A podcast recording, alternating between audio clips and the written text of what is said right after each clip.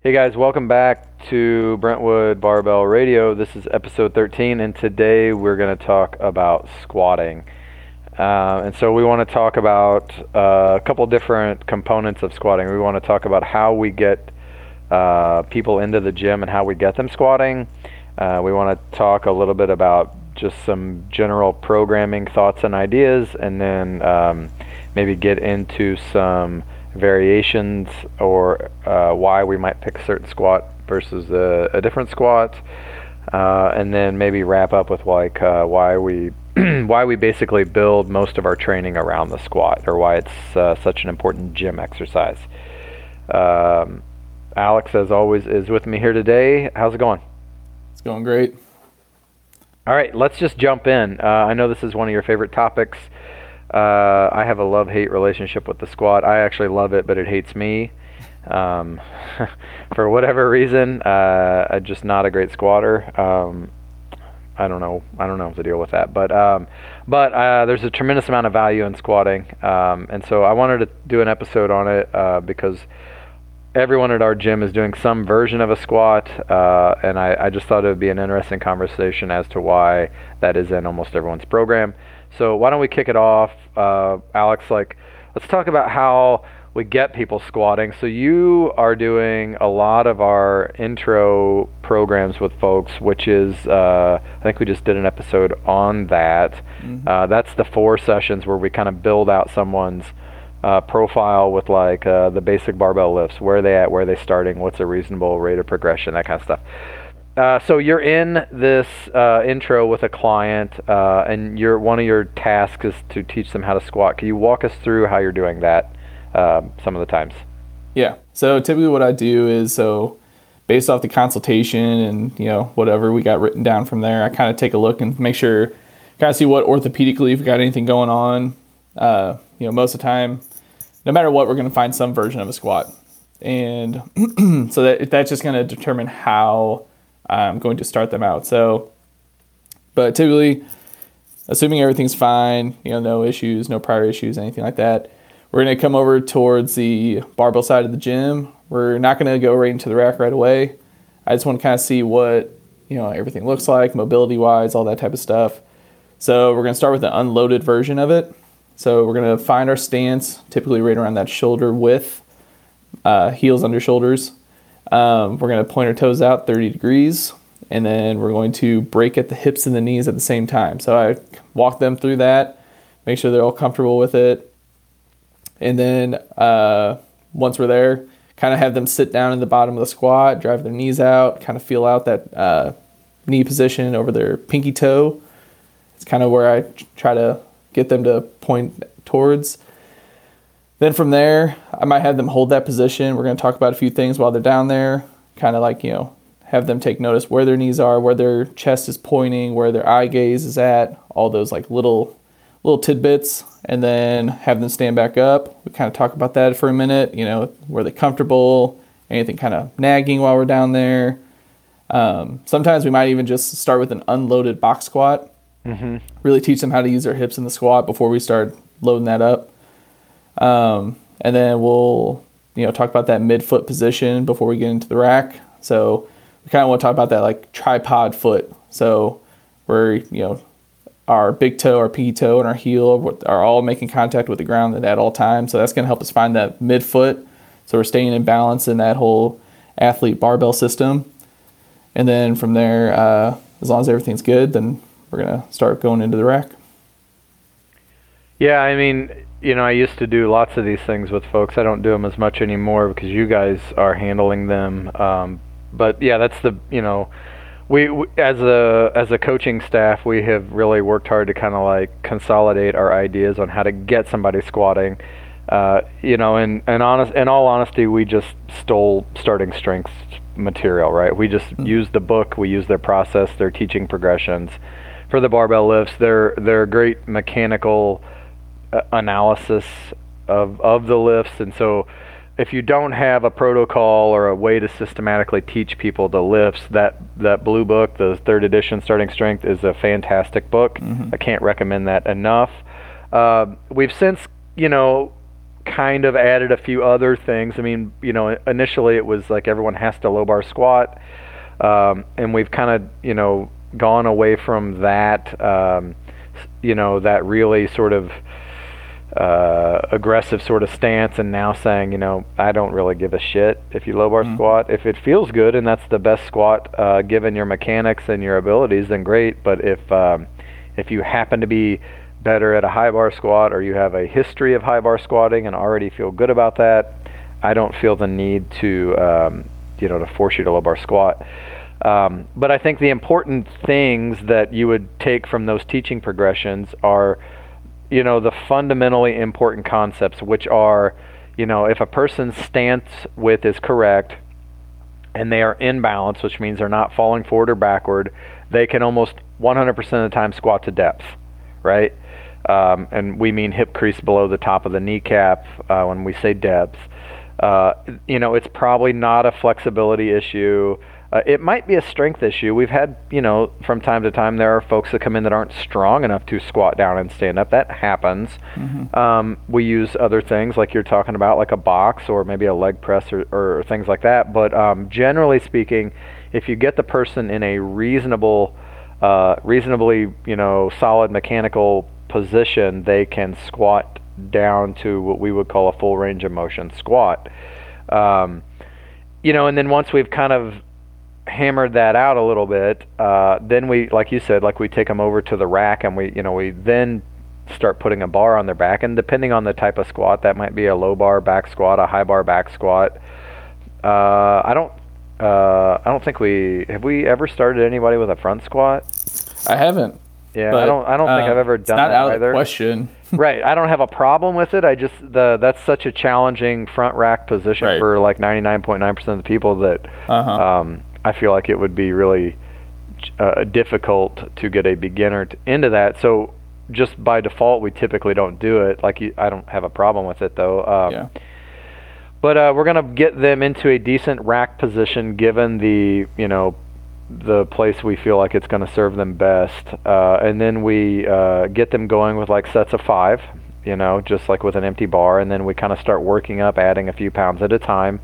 Uh, again, we stole all of this from Starting Strength. Um, and then when they work up to a certain weight uh, where our coaching cues are being uh, starting to be challenged, you know, so maybe the bar speed is slowing down a bit, maybe they're uh, the bar path is starting. They're really working hard to maintain a good bar path, that kind of stuff. That's generally where we would say that's our starting point. Mm-hmm. Is that right?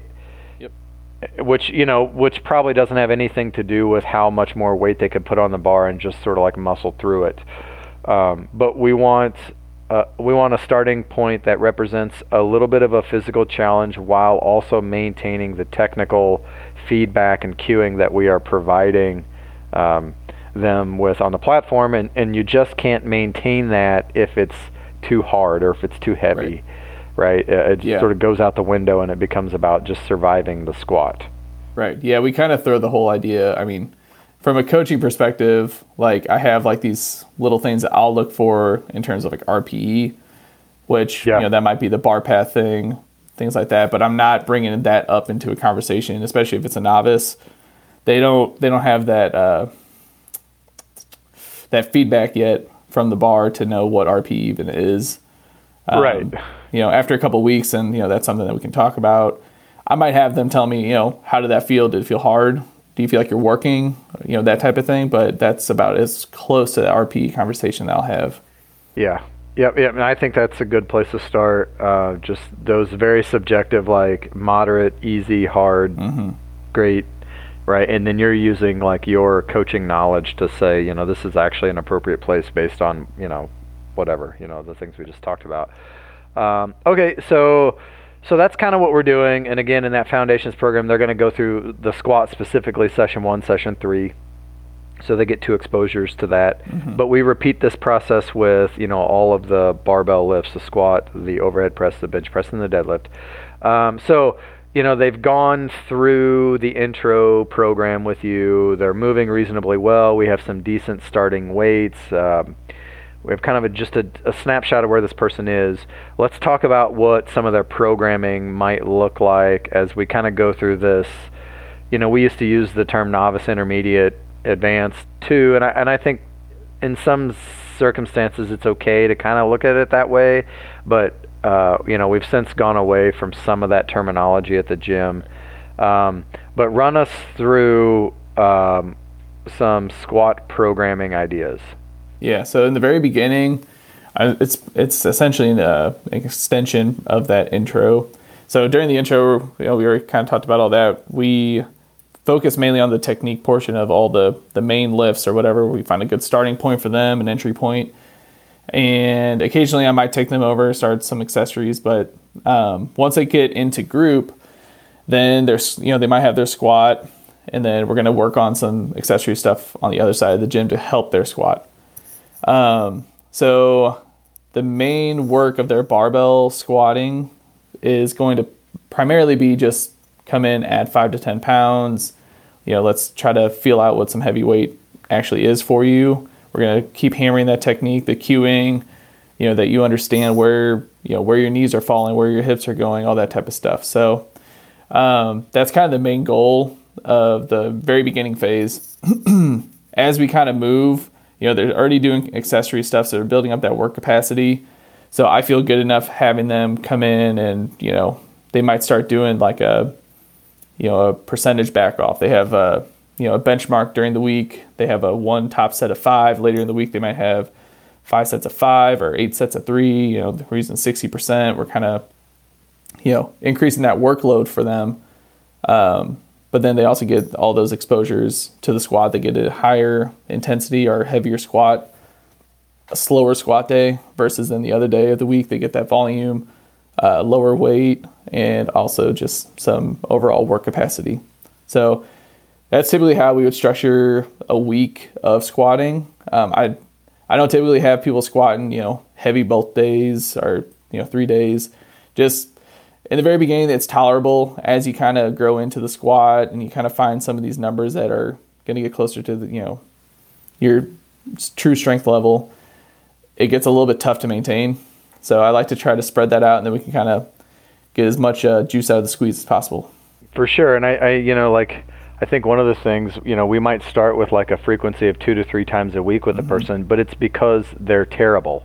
Right. And I don't and I don't yeah. mean that in a oh, yeah. derogatory way. They're just not good at squatting. Uh, mm-hmm. If they were, they probably wouldn't be working with us. So the uh, you know the high frequency per week is very useful because the retention is higher, right? The information is retained, and then as that starts to be less necessary, then we kind of go away from that. Um, you know, people often start out squatting two to three times, and then eventually it's uh, two times a week. Mm-hmm. That's assuming I think most programs we have now are two times a week, but there's going to be this this split of like a heavier day and like a more, you know, whatever you want to call it, a volume day, a technical day, a speed right. day, a whatever day that um, a work capacity day that they're going to do more sets. Um, they're probably going to rest a little less, uh, but the weight is going to be such that they can really work on you know positioning, um, you know, and that kind of stuff. And and that sort of setup really lends itself to feeling good while also getting stronger more than squatting heavy two to three times a week. That does get you stronger, but it does not lend itself very well yeah. to feeling good while doing so.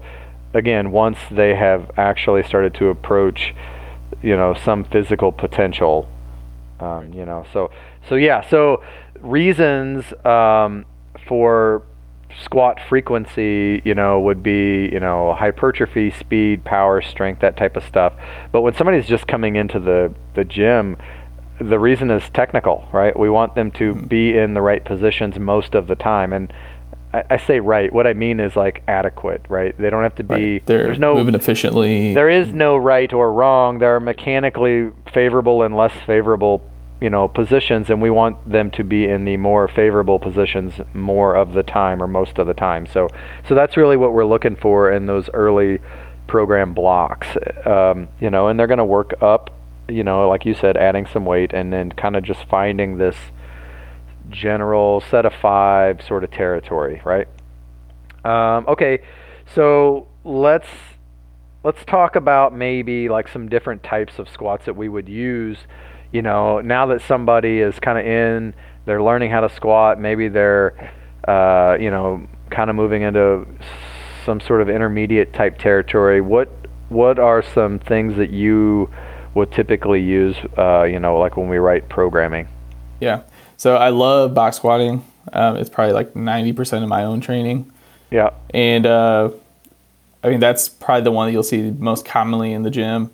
It's just it's a great one just because we can kind of you know force the athlete to go a little bit lighter while still getting that like feedback of you know the higher intensity uh, without having to load it up as much as your free squat.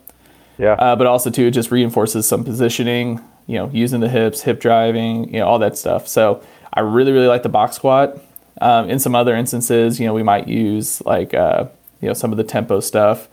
So like you know, right now the women's powerlifting team they're in a, a block of training where they're you know really focusing on some pause squats and some tempo work. They're really trying to find those positionings. Um, just to kind of help them become more efficient whenever they have to go lift heavy. Um, but yeah, it just kind of depends. You know, then we might move over to some accessory stuff where they're doing some single leg stuff, and you know they might be, you know, pushing a sled. That might be like somebody's version of the squat. Uh, but typically, you're going to see more of like those box squats, pin squats, things like that. Um, you know, they're kind of a low learning curve. You know, that box is going to be there, so you know where your hips got to go. That, you know, you do those pin squats you just kind of fall into place. Uh, yeah, so I, I, really I mean, I I agree. I love box squats. I love them. Yep. Um, we've you and I have talked about this a few times about just making that like our standard intro uh, squat. Um, yeah. You know, it's just it's it's like people just sort of like get into the right positions most of the time. Uh, the depth is there. Again, you can get this great intensity stimulus with less weight on the bar, uh, and that's useful. Like some people might hear this and go, "Well, the goal is to put more weight on the bar." Well, okay, for some people that is the goal, but we work with the general public. That isn't their goal, right? They do want to get stronger, yeah, but mm-hmm. uh, they want to continue training. They want exercise and training to be part of their routine, their their normal life. Uh, and so, anything we can do to build strength uh, and integrity and muscle with less fatigue is useful uh, because a lot of times folks are coming to us with less than stellar uh, base levels of GPP, right?